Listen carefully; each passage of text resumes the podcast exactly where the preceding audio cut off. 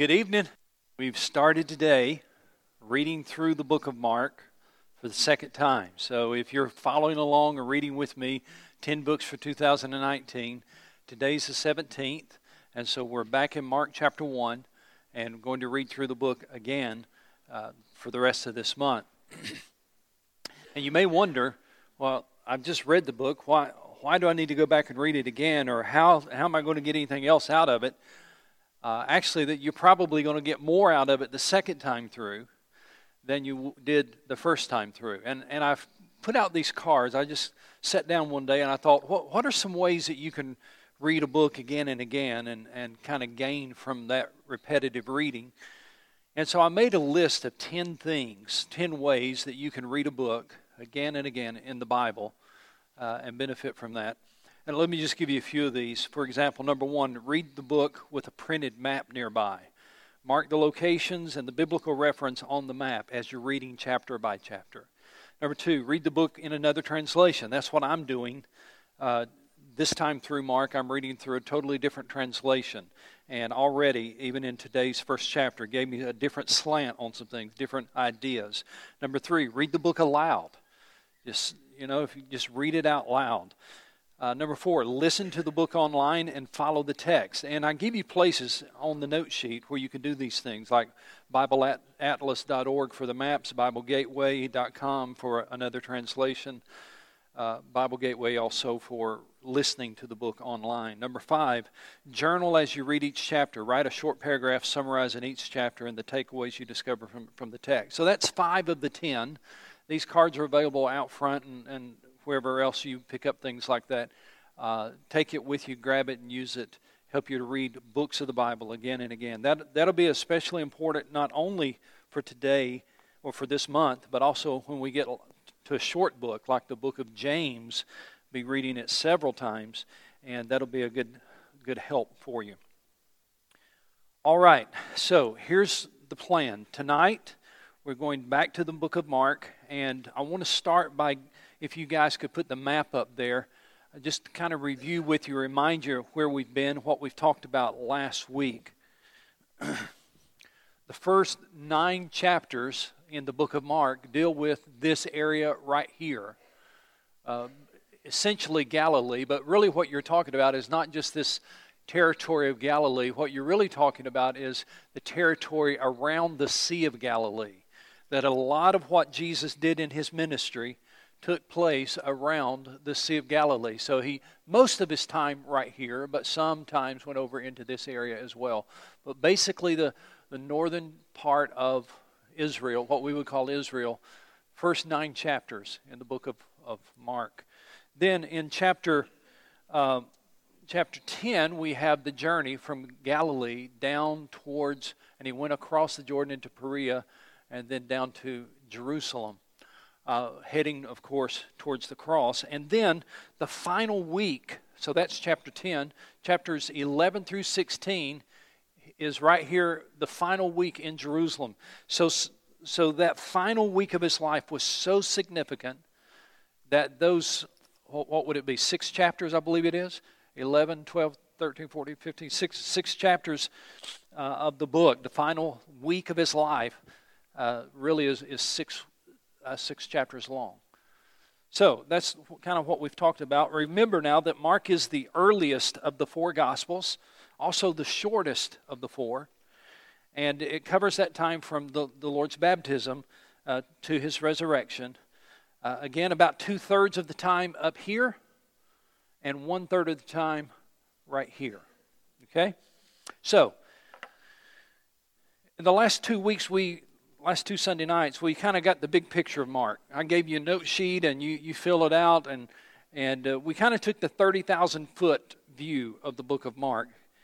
Now, for the next three weeks, we're going to be taking an overview of Mark, going chapter by chapter. Uh, the goal is to take it in five chapter increments. So tonight we're going to be hopefully walking through chapters 1 through 5. Now, we're not going to have the time to study these things in depth. We're not going to have the time to dig into certain areas, and so, so we don't have an outline for you. We don't have uh, you know, this fill in the blank outline because really we're just going to walk through the text. We're just going to walk chapter by chapter and try to do it five chapters at a time. And of course, the last session, uh, the last night of the month, uh, that actually be six chapters because there's 16 chapters in Mark. So, any questions before we get started? All right, let's go to chapter 1. Again, we're just going to try to do an overview of Mark, walking chapter by chapter through the book. And let's start with chapter 1, verse 1. It's interesting how this book begins. There are three books in the Bible that talk about the beginning. Genesis talks about in the beginning, Mark talks about in the beginning, and John in his gospel talks about in the beginning. Those are the three books in the Bible that, that refer to something in the beginning. Now, Genesis opens with the beginning of the world, of course. We talked about that last time. Genesis opens with the beginning of the world. Mark opens with the beginning of the gospel for the world. Make sure you get that. Mark opens with the beginning of the gospel for the world. Look how he describes it. Chapter 1, verse 1. The beginning of the gospel about, about who, church? Yeah, about Jesus Christ the Son of God. Now, of course, what does the word gospel mean? You know this, but tell me, what does the word gospel mean? Good news. And what is it? What is the good news? What about Jesus Christ?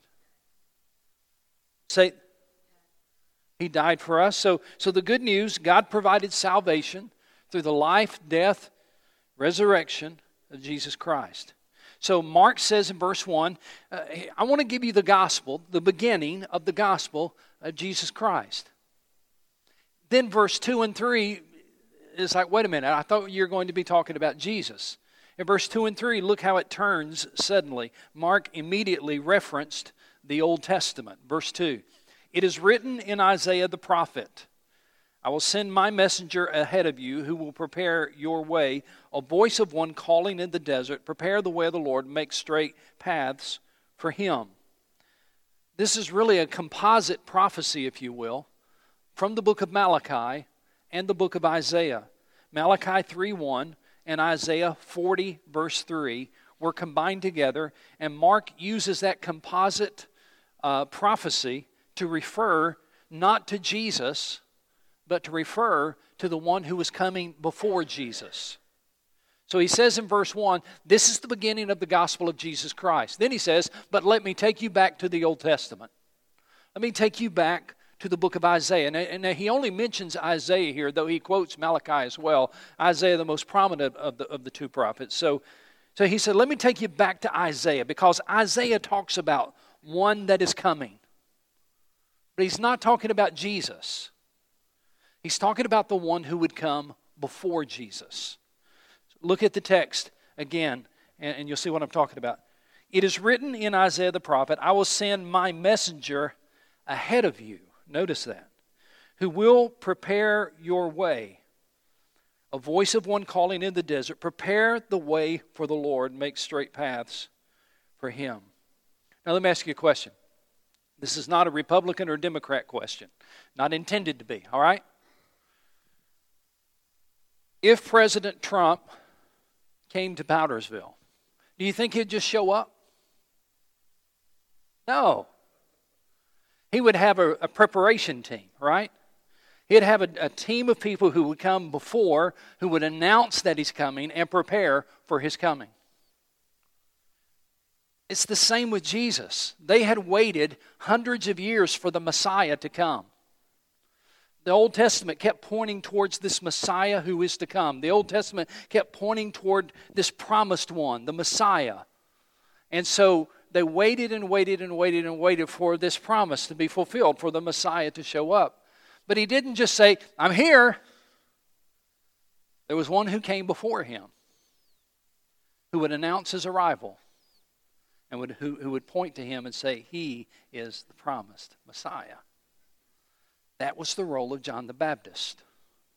Look at, look at the text and let's see how it unfolds. Verse 4.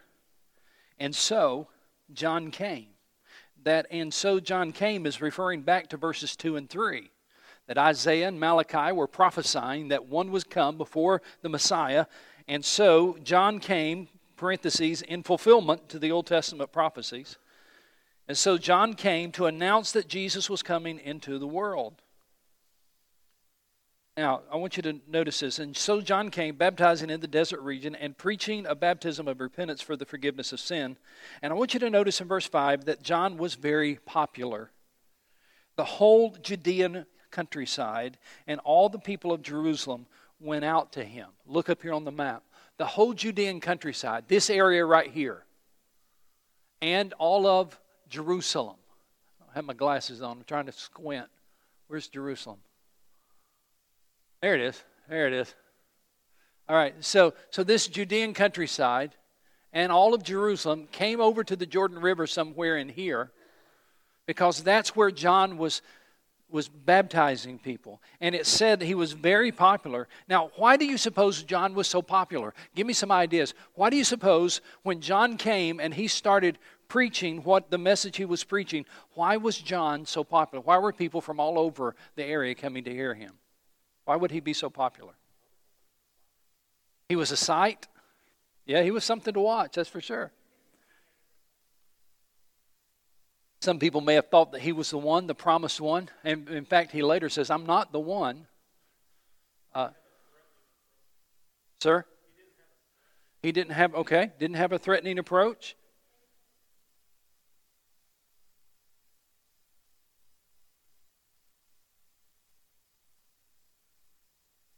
Yeah. Say what?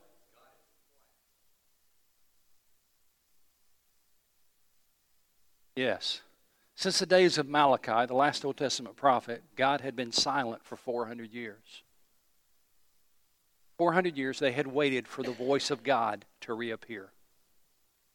Again, the voice of God would be through the prophets.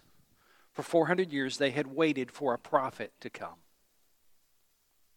when John the Baptist came on the scene, speaking on behalf of God, preparing the way for Jesus, they recognized this is the prophet we've been waiting for. This is the voice of God. And so when word got out that God was speaking again through the prophet, John the Baptist, if you will, uh, all of a sudden he became very, very popular because there had been no prophetic voice since the days of Malachi 400 years before. Now, let's keep going. John called the people to repentance and he pointed to Jesus, verse 7, and this was his message. After me, this is, this is what he kept saying to the people after me will come one more powerful than I am. And you think I'm powerful, John would say. You're impressed by what I'm doing. There's going to come one who's more powerful than I am. Uh, the thongs of whose sandals I, I'm not worthy to stoop down to untie that must have really got their attention. He said, I baptize you with water, but he will baptize you with the Holy Spirit. Now, so Mark, in telling the story of Jesus, says, Before I tell you the story of Jesus, I have to tell you what the Old Testament said, Isaiah, Malachi, and then I have to tell you what John the Baptist said, so you'll be ready to understand the story of Jesus.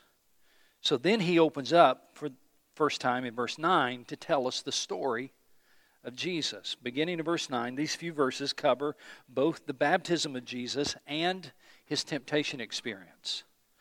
I want you to look at this. Verse 9 At that time, Jesus came from Nazareth in Galilee and was baptized by John in the Jordan.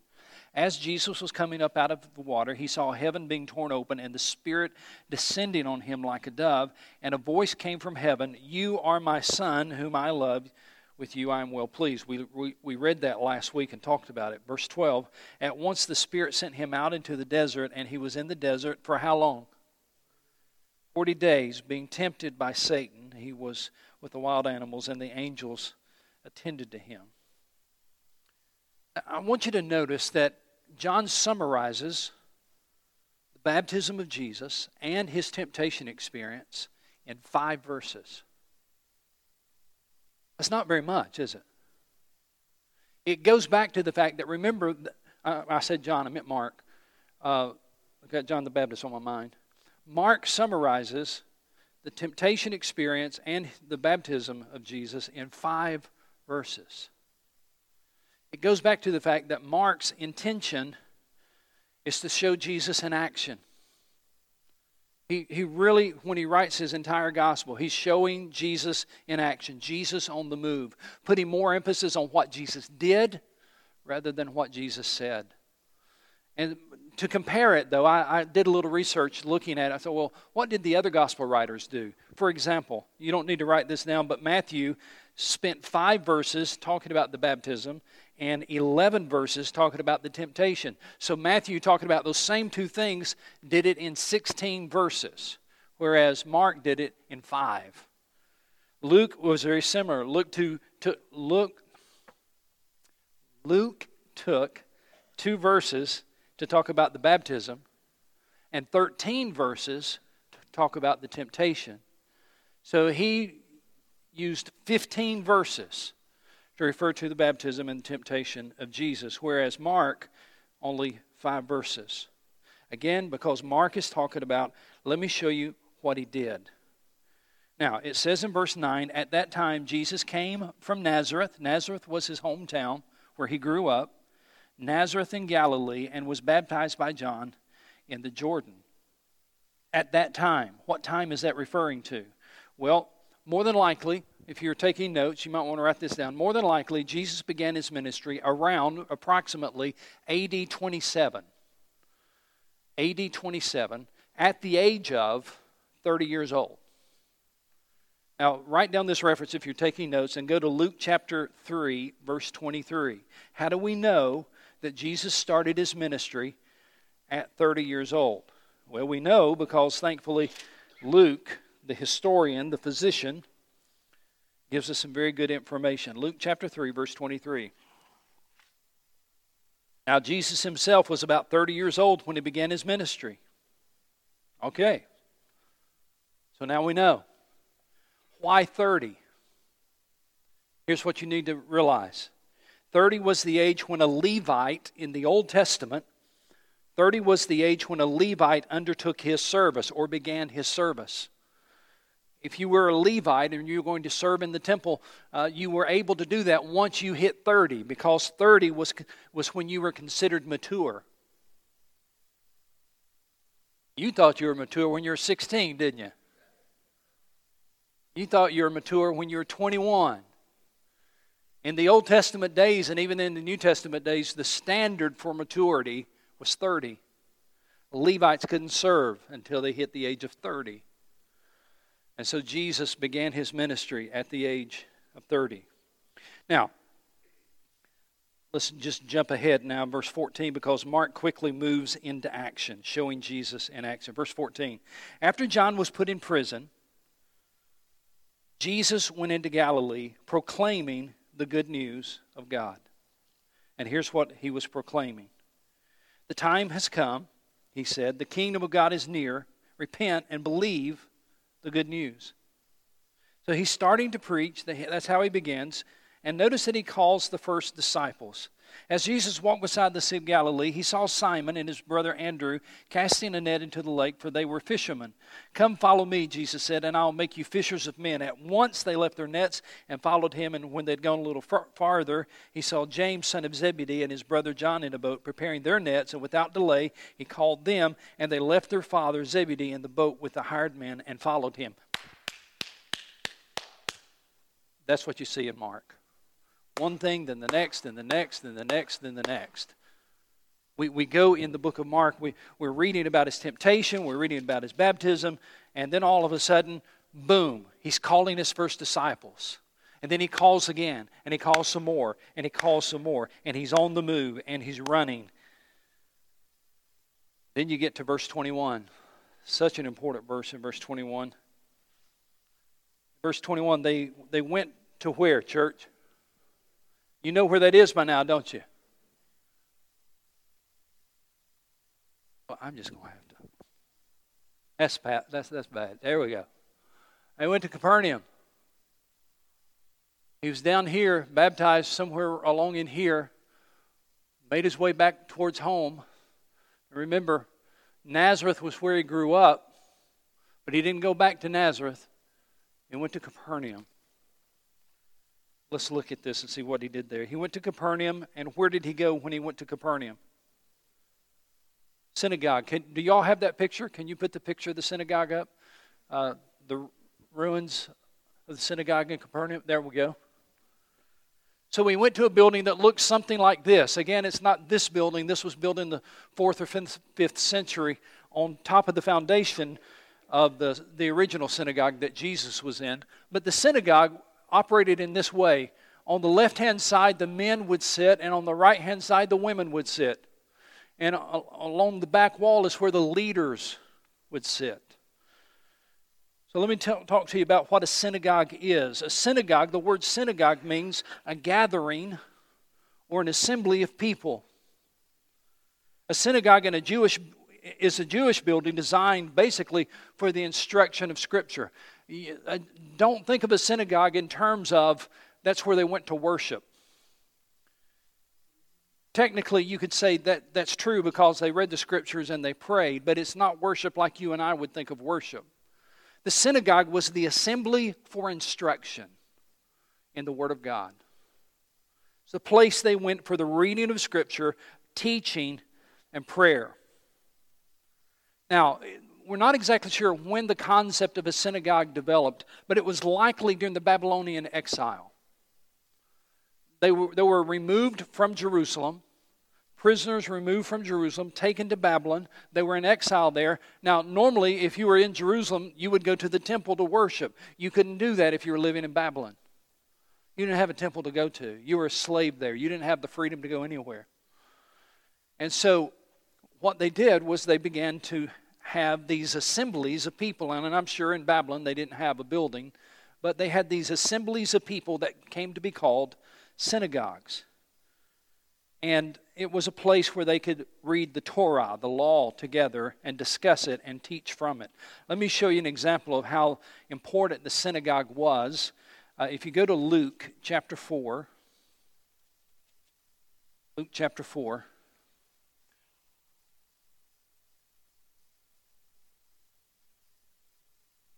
Luke chapter 4. Just hang with me. I know we're going slowly through the first chapter, but that's intentional, and we'll speed up as we get to the other chapters. Luke chapter 4, verse 14. Jesus returned to Galilee in the power of the Spirit, and news about him spread throughout the whole countryside. He taught in their synagogues, and everyone praised him. What I want you to understand about the synagogues is that they became a place where the gospel spread rapidly in the ministry of Jesus and in the ministry of the apostles, especially the apostle Paul. Apostle Paul had the habit of whenever he would go to a new area, the first place he would start would be in the synagogue. Why? Because it's an assembly of people. It's an assembly of people gathered around the scripture. And so the apostle Paul would go and say, "Okay, let me take the scriptures and let me read it to you and explain it to you." And that gave him a, a foundation to then progress to talk about the gospel. Now, here's what I want you to notice. When they had this synagogue, when you would go to the synagogue and the men would be on this side and the women on that side and the leaders would be standing there, it was common for somebody to stand, unroll the scroll, the Torah, the law, unroll the scroll, and read from it. He would stand up and he would read from it. And then the Torah, the, the law, the scroll would be rolled back up, and he would sit down and he would teach. That was a standard way of conducting the synagogue service. With that in mind, read the text now, verse 16. He went to Nazareth, where he had been brought up, and on the Sabbath day he went into the synagogue, as was his custom. In other words, Jesus had the custom of going on a regular basis to the synagogue to study and worship there and pray and read the scriptures there. And it says, and he stood up to read, which is what they would always do in the synagogue. He stood up to read. The scroll of the prophet Isaiah was handed to him. Unrolling it, he found the place where it is written, and here's the, the scripture he was reading The Spirit of the Lord is on me because he has anointed me to preach good news to the poor, and he sent me to proclaim freedom for the prisoners and recovery of sight for the blind, to release the oppressed, and to proclaim the year of the Lord's favor. Then he rolled up the scroll, gave it back to the attendant, and sat down. That's when he's ready to teach now. He's, he stood up, he read the scripture. Now he's going to sit down He's going to sit down right in the middle. He's going to sit down, and now he's going to teach. So he's just read from the prophet Isaiah. He sits down to teach, and the eyes of everyone are on him. They're listening to him. And after he reads this prophecy, he says to them, Today, the scripture is fulfilled in your hearing. It's prophecy from Isaiah, 100, 700 years ago, is now fulfilled in your hearing. All spoke well of him and were amazed at the gracious words that came from his lips. Isn't this Joseph's son? They ask. So they're, they're trying to figure this out. Skip down for sake of time to verse 31. Look what happened when he left that area. And then he went back to Capernaum. Then he went down to Capernaum, a town in Galilee, and on the Sabbath began to teach the people. Where do you suppose he was teaching the people? Exactly. Verse 32. They were amazed at his teaching because his message had authority. And in the synagogue, there was a man possessed by a demon with evil spirit. And, and we've read that, that scripture last time where Jesus cast out the evil spirit.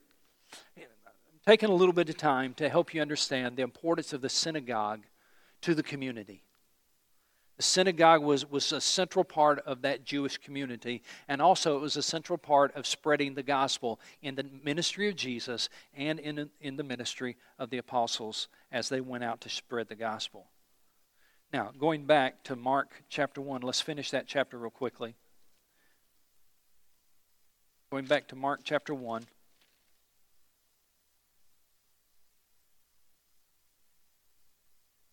Just look at the headings, if you will, of what happened that day.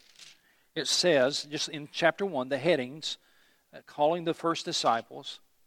Jesus drives out an, an evil spirit that was on the Sabbath in Capernaum at the synagogue. Jesus heals many. Oh, let's just read that one real quick. As soon as they left the synagogue, they went with James and John to the home of Simon and Andrew. Simon's mother in law was in bed with a fever, and they took Jesus about her. So he, or he told Jesus about her.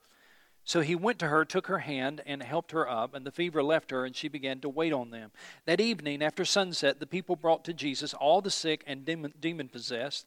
The whole town gathered at the door, and Jesus healed many who had various diseases. He also drove out many demons, but he had not let the demons speak because they knew who he was. And then in verses 40 and through the rest of the end of the chapter, he touches and heals a leper. So, so get this picture in your mind. In chapter 1, we see Jesus driving out an evil spirit. In chapter 1, we see Jesus healing many people. The town is gathering outside the door, and he's healing many people. And in chapter 1, he does what nobody else would do. He touched a leper, and he healed the leper. So, in the very first chapter of Mark's gospel of this story, this good news of Jesus, Mark is showing us that Jesus is one who has power over everything. That Jesus is one who has power over evil spirits, he has power over diseases, he has power over everything. Which makes verse 35 very significant. Chapter 1, verse 35. Very early in the morning, while it was still dark, Jesus got up and left the house, went off to a solitary place where he prayed. Simon and his companions went to look for him. And when they found him, they exclaimed, Everyone is looking for you. Now remember, Mark tells us here it was very early in the morning when Jesus went out to pray. And sometime after that, probably still early in the morning, the crowd is already starting to gather. People are so interested in Jesus that he's done so much as far as healing and teaching and casting out demons that the crowds are gathering already early in the morning. And the disciples are pretty excited about this. We're building a big following here. We're getting a pretty big group here. So, so they're excited about it. They've never seen anything like this. And so they come to Jesus and said, uh, Excuse me, excuse me. I, I know you're praying, but, but there's a crowd of people out there that want to see you. Look what Jesus said. Verse 38 Jesus replied, Let's go somewhere else to the nearby villages so that I can preach there also. That is why I have come. I wrote down in my notes when after Jesus said, Let's go somewhere else. Here's what I wrote in my notes. We have to resist the pull of the already convinced so that we can take the gospel to those who have not yet heard. The people in Capernaum were already convinced. There was a crowd of people and Jesus said, Yeah, I know they're excited. Yeah, I know they're convinced. Yeah, I know they're out there and they're waiting on me. Let's go somewhere else because I want to take the gospel to people who have not yet heard. In chapter 1 or verse 39, so he traveled throughout Galilee, preaching in their synagogues and driving out demons. Now, I want you to notice how this chapter ends, and then we're going to pick up the pace. I want you to notice how this chapter ends. Verse 45 Instead, he went out and began to talk freely. This is the man with leprosy. Jesus had told him, Now don't tell anybody, and we talked about that last week. Instead, this man who had been healed of leprosy went out and began to talk freely, spreading the news. As a result, now notice how this chapter ends. As a result, Jesus could no longer enter a town openly, but stayed outside in lonely places, yet the people still came to him from where? From everywhere. I just want you to take note of the growing popularity of Jesus. People are starting to come to him from everywhere. We're just in the first chapter of the story of Jesus. We've just got through the first chapter, and already the crowds are so big that people are coming to him from everywhere. Now, let's go to chapter 2. A few days later, when Jesus again entered, guess where? Base of operation is place where he kind of hung out the most. He, he entered Capernaum. The people heard he had come home. Isn't that interesting? Now, now it's referred to as his home. Nazareth is where he grew up.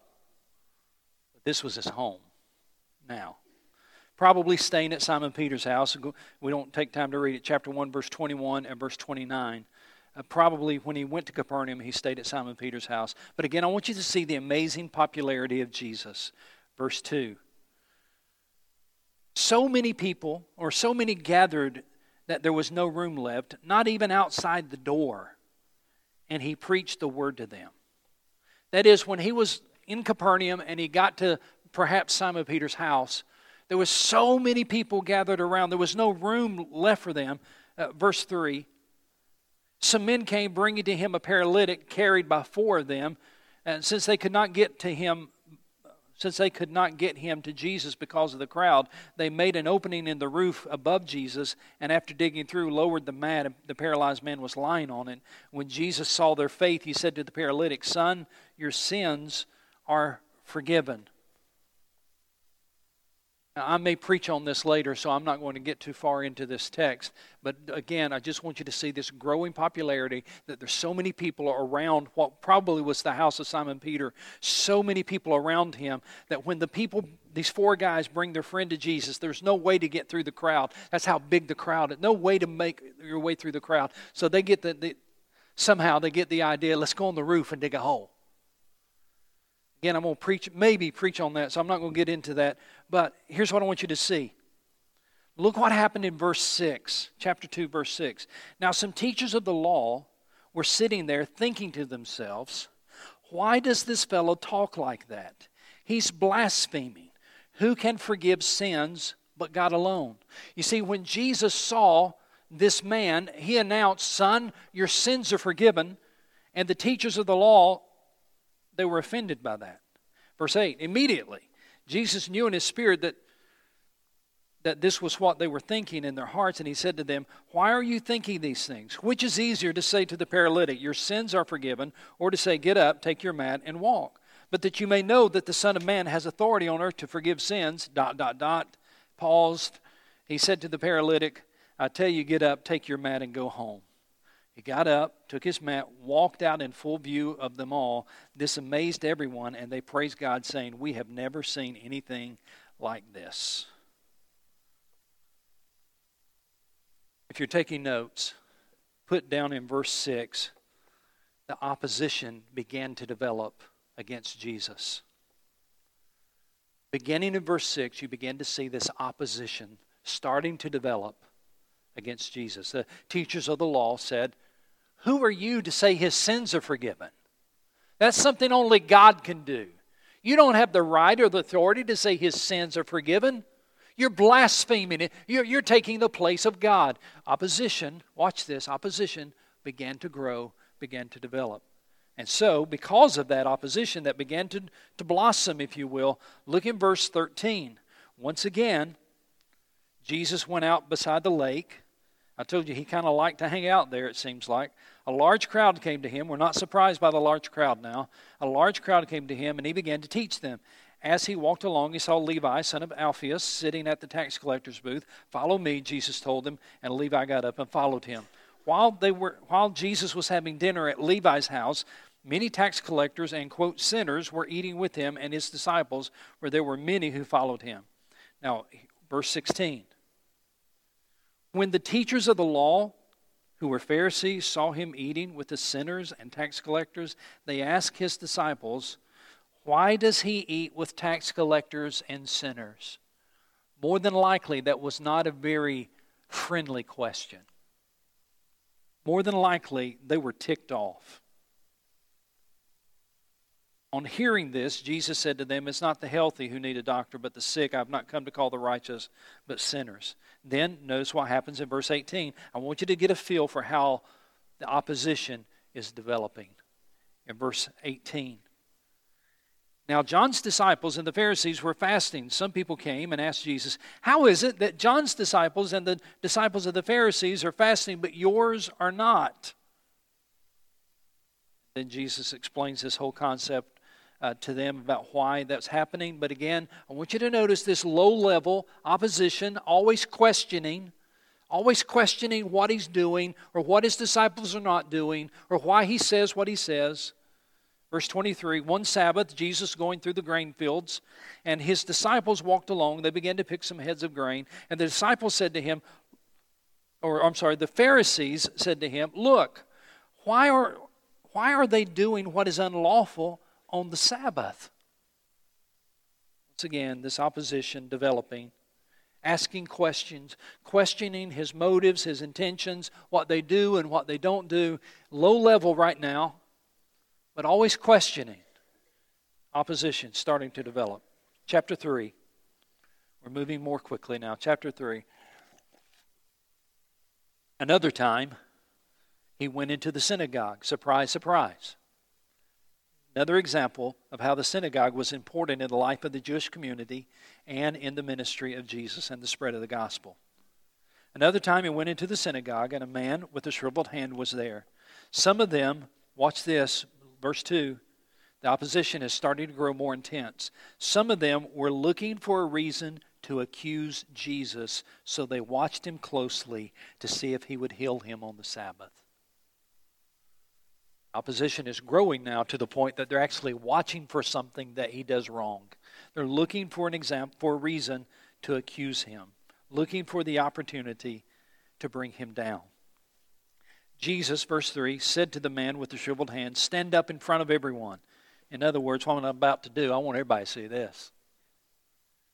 Verse 4, then Jesus asked him, which, or asked them, that is, these Pharisees, these teachers of the law, these people who are out to get him. Jesus asked them, which is lawful on the Sabbath, to do good or to do evil, to save life or to kill? But they remained silent. He looked around at them in what? and anger. And notice this next phrase deeply distressed at their stubborn heart. And he said to the man, Stretch out your hand. He stretched it out, and his hand was completely restored. Now, don't miss this next verse is highlighted in my Bible. Don't miss verse 6. Then the Pharisees went out and began to plot with the Herodians how they might kill Jesus. That is an important verse. For the first couple of chapters, we've seen this low level opposition. And it's kind of like boiling water. You know how the water slowly, you'll see a little bit of a, a bubble here and there, a little bubble, a little bubble, and then it gets bigger bubbles and more bubbles and more. Eh, that's kind of the way this opposition was starting to boil. getting more and more intense. Why, why, why, don't your disciples do this? And why do you all do that? And why would you say this? And, and that, that water is starting to boil a little bit more and more and more. And then when we get to chapter 3, verse 6, they're looking, or chapter 3, they're looking for a way to accuse him. They're looking, waiting for him to do something they can pounce on. And then when he heals this man on the Sabbath, chapter 3, verse 6, they said, That's it.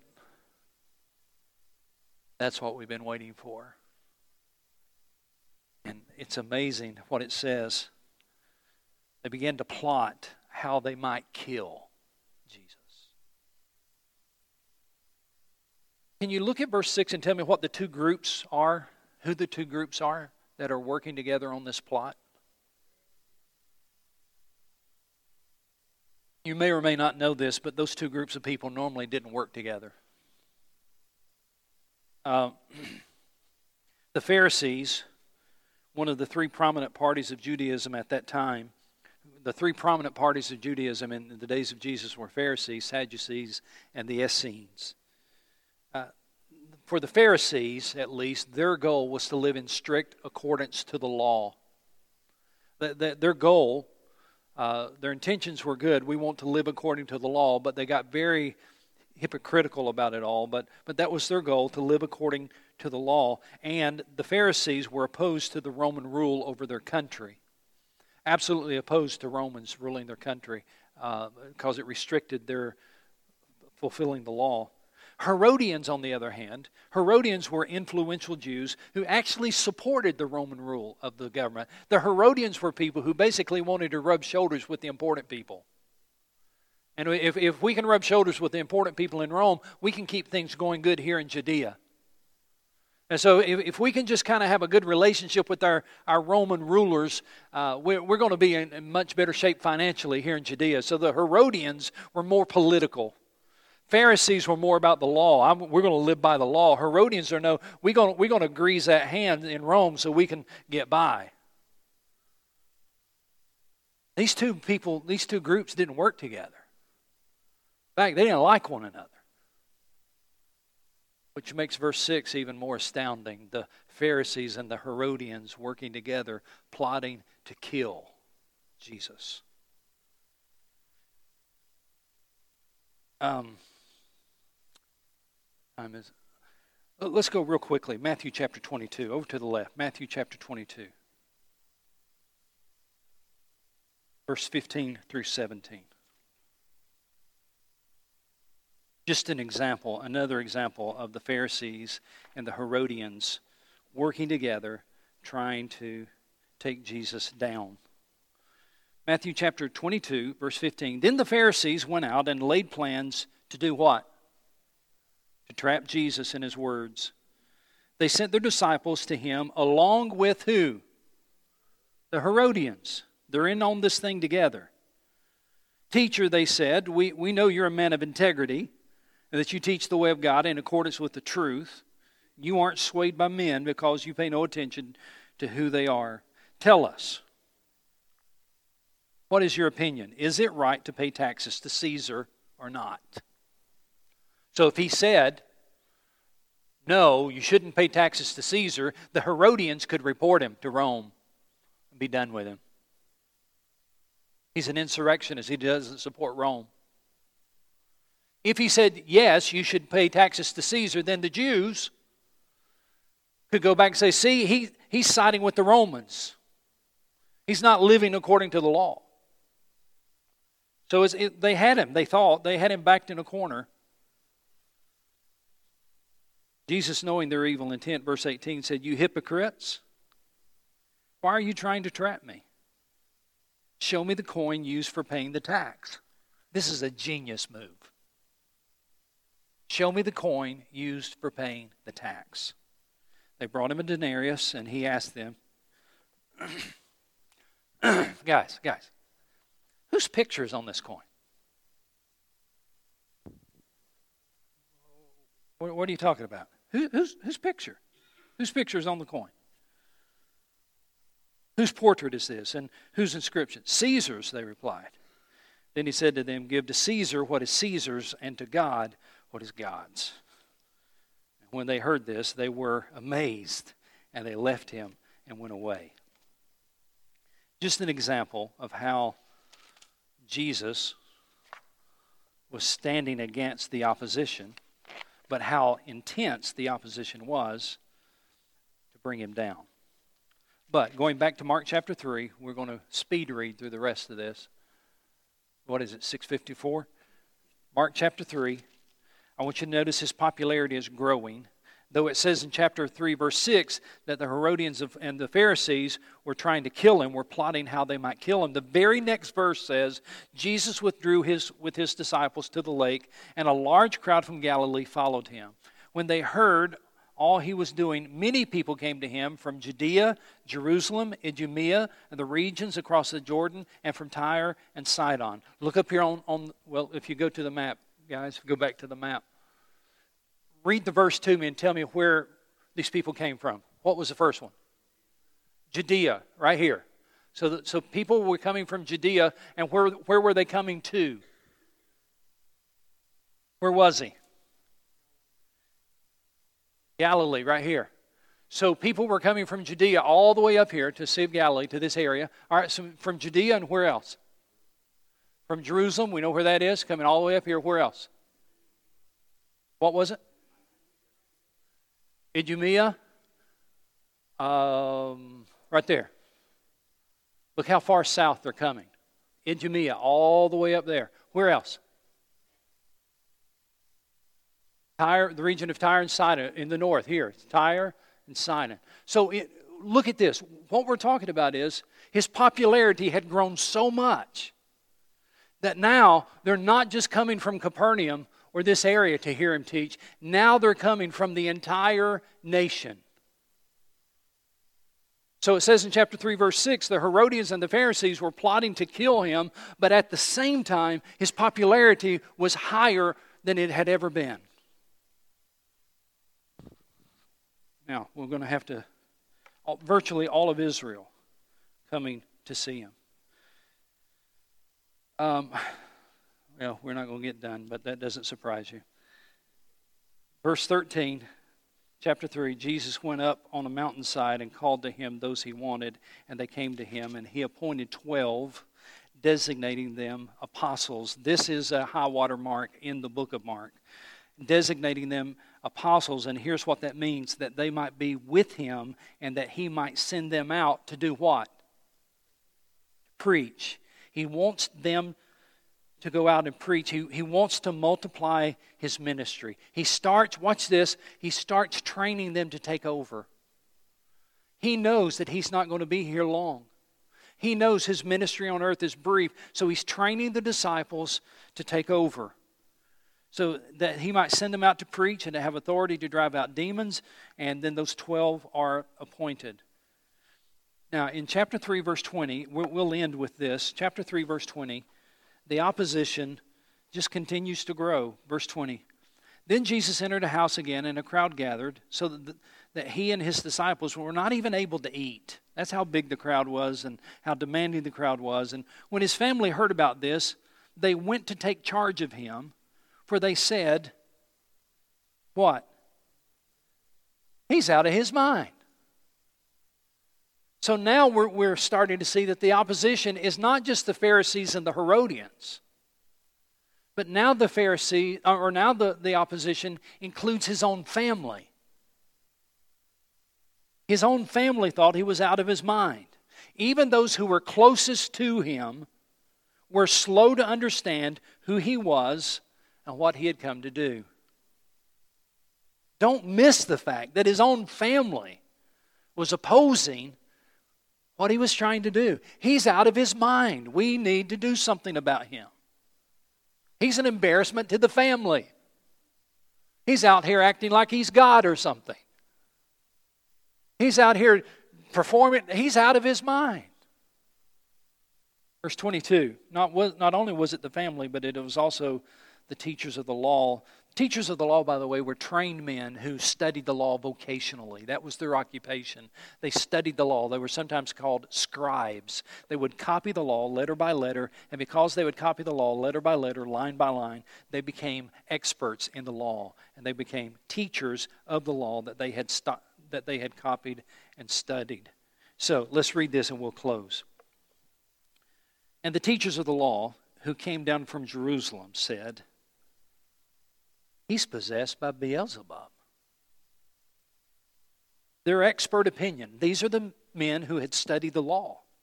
These are the men who had devoted their entire that was their vocation, was every day to study the law and to copy the law. These were the men as they studied the law, they understood God's great agenda, and their expert opinion was family said he's out of his mind. Teachers of the law said, "Oh, it's worse than that. He's possessed by Beelzebub, prince of demons. That's who Beelzebub was. He's, he's possessed. That was their expert opinion.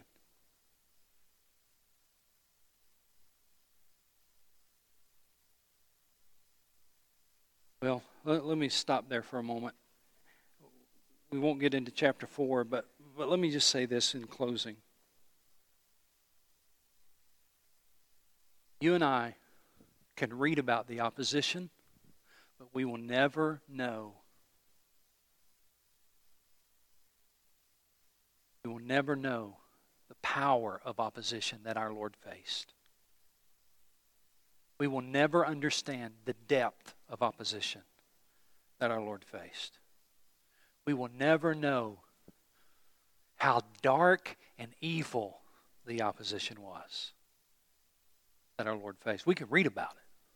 We can read that the Herodians and the Pharisees plotted to kill him, and that's evil. That's dark.